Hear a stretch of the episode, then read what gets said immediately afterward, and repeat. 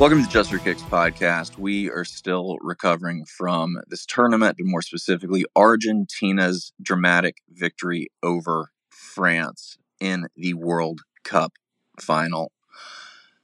Messi has his World Cup, and justice has been restored to the galaxy. I know you don't want to hear that in Brazil. I know you don't want to hear that in France, but this has been a remarkable tournament.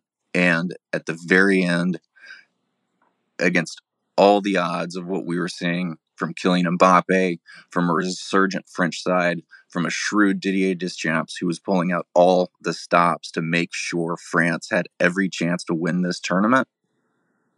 In the end, it was Argentina and it was Messi. I'm joined by Mike and Steve.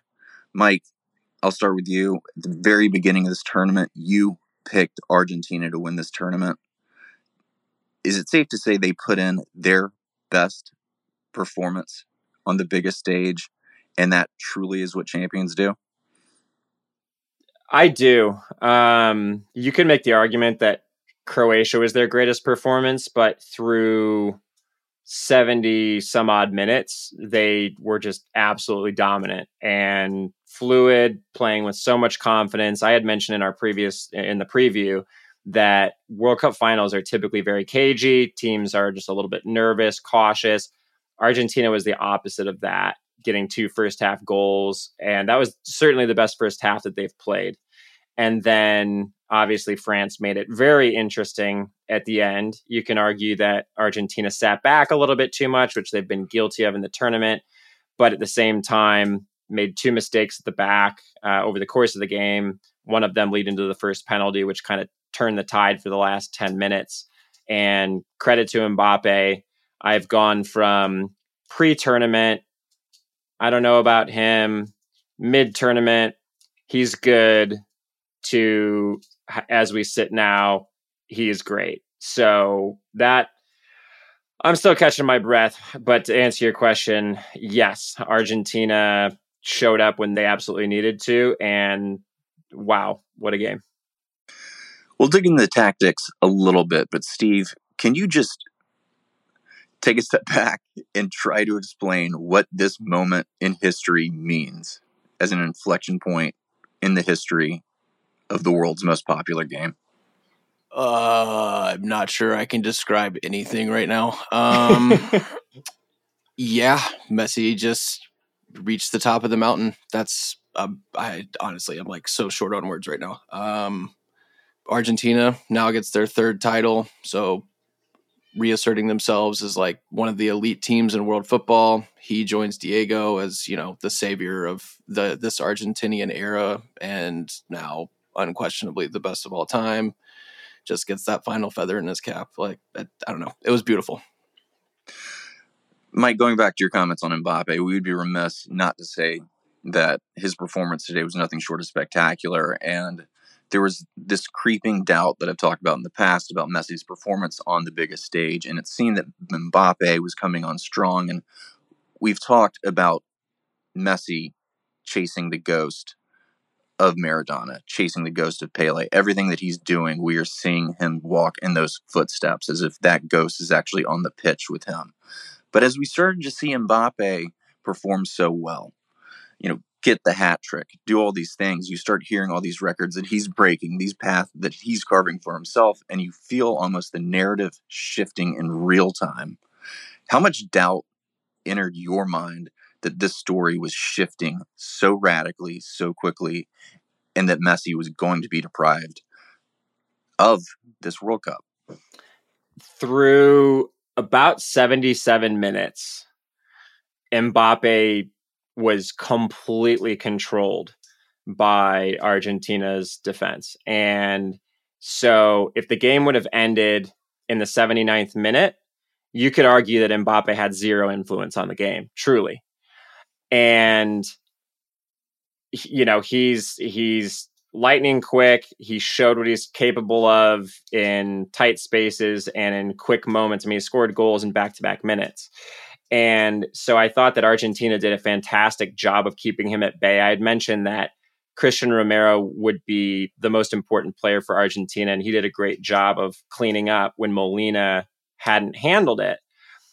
That said, once he got the first penalty and scored, that's when I started to shift. And I was like, Mbappe might be taking this from Messi. And then that second goal was a fantastic volley. I'm going to make the argument if you're a goalkeeper and you get your hand on it, you should save it. That's the penalty. That's also the volley. But Mbappe hit those with so much venom that that is extremely hard to stop. And I think what's most impressive about those two moments is a very young player keeping his composure. So I would say, you know, it completely shifted last 10 minutes of regulation plus stoppage time. And then you started to see France become, you know, they they became dangerous those last, you know, 10 minutes after after the first goal. They were just flying. Um and then, you know, obviously scored the hat trick. Uh Emi got a hand to that one as well. Um but you know, I, I believe he just equaled the goal, uh, the record for most goals scored uh, at a World Cup and he's been in two. That's just remarkable. Before we get to our final thoughts, I do want to touch on the performance of Angel Di Maria um, in the wake of Argentina's heartbreaking defeat to Germany, where Di Maria was injured. I basically said to anybody that would listen that if he was on the field, that match would have come out differently. Steve, how instrumental was Di Maria today to set the tone, to create a more fluid attack than we've seen, frankly, from Argentina this entire tournament. I was really excited to see him in for the redemption arc related to your 2014 comment. Um, I think a lot of people wanted to see him kind of have that opportunity to shine because he had such a great span back in the day, and then that injury just kept him out. Um, then moving him to the left just really created a balance on that side, and he was absolutely giving him the business, giving France the business for the whole game, and it allowed uh, Rodrigo De Paul to kind of slide towards the right, and they just completely controlled the game whenever that setup was uh, being utilized. And then, of course, he left, and everything changed. Absolutely. Well, Mike, you picked Argentina to win the tournament any final thoughts on what has been undoubtedly, in terms of the action we saw on the field, the greatest World Cup of our lifetime? Yeah, I mean, listen, I, I I'm a little bitter because I had Messi on Golden Boot, uh, so from a betting perspective, was happy to hit Argentina. Um, but all credit to Mbappe, he did you know phenomenally well. This was the most fitting final possible for the tournament that we just witnessed. Again, um, I think it's a little bit tough that the greatest World Cup, arguably of all time, happened with some of you know the different circumstances we've we've discussed in the past. But as we mentioned on the preview, uh, the final preview, you know, uh, it, it's great to see the teams that have played with so much respect and have really you know focused on the sport, and we were able to just really enjoy the spectacle. And it was certainly the most exciting from beginning to end, right? It was the, the tournament, obviously, uh, pretty early on, started with one of the greatest upsets of all time in Saudi Arabia beating Argentina and ended with one of the most dramatic games in history. You know, the Iniesta late goal for Spain, uh, Mario Götze late goal for Germany in previous World Cups were very exciting endings. But this game had it all from beginning uh, to end. And I just, you know, Steve has no words. I'm just rambling because I, I, I, I just, I, I, mean, honestly, getting texts from people that don't watch the sport, who are casual sports fans, from all different types of, you know, family members, etc. Uh, this was such an important thing to happen to the sport of soccer in the United States. And my dad received a joke text from one of his friends at the end, and he said, Now I understand why people say soccer is boring. And it, it was, you know, it, it, it showed people why, you know, we, we care so much, how exciting this game can be. This this tournament was a game changer, honestly.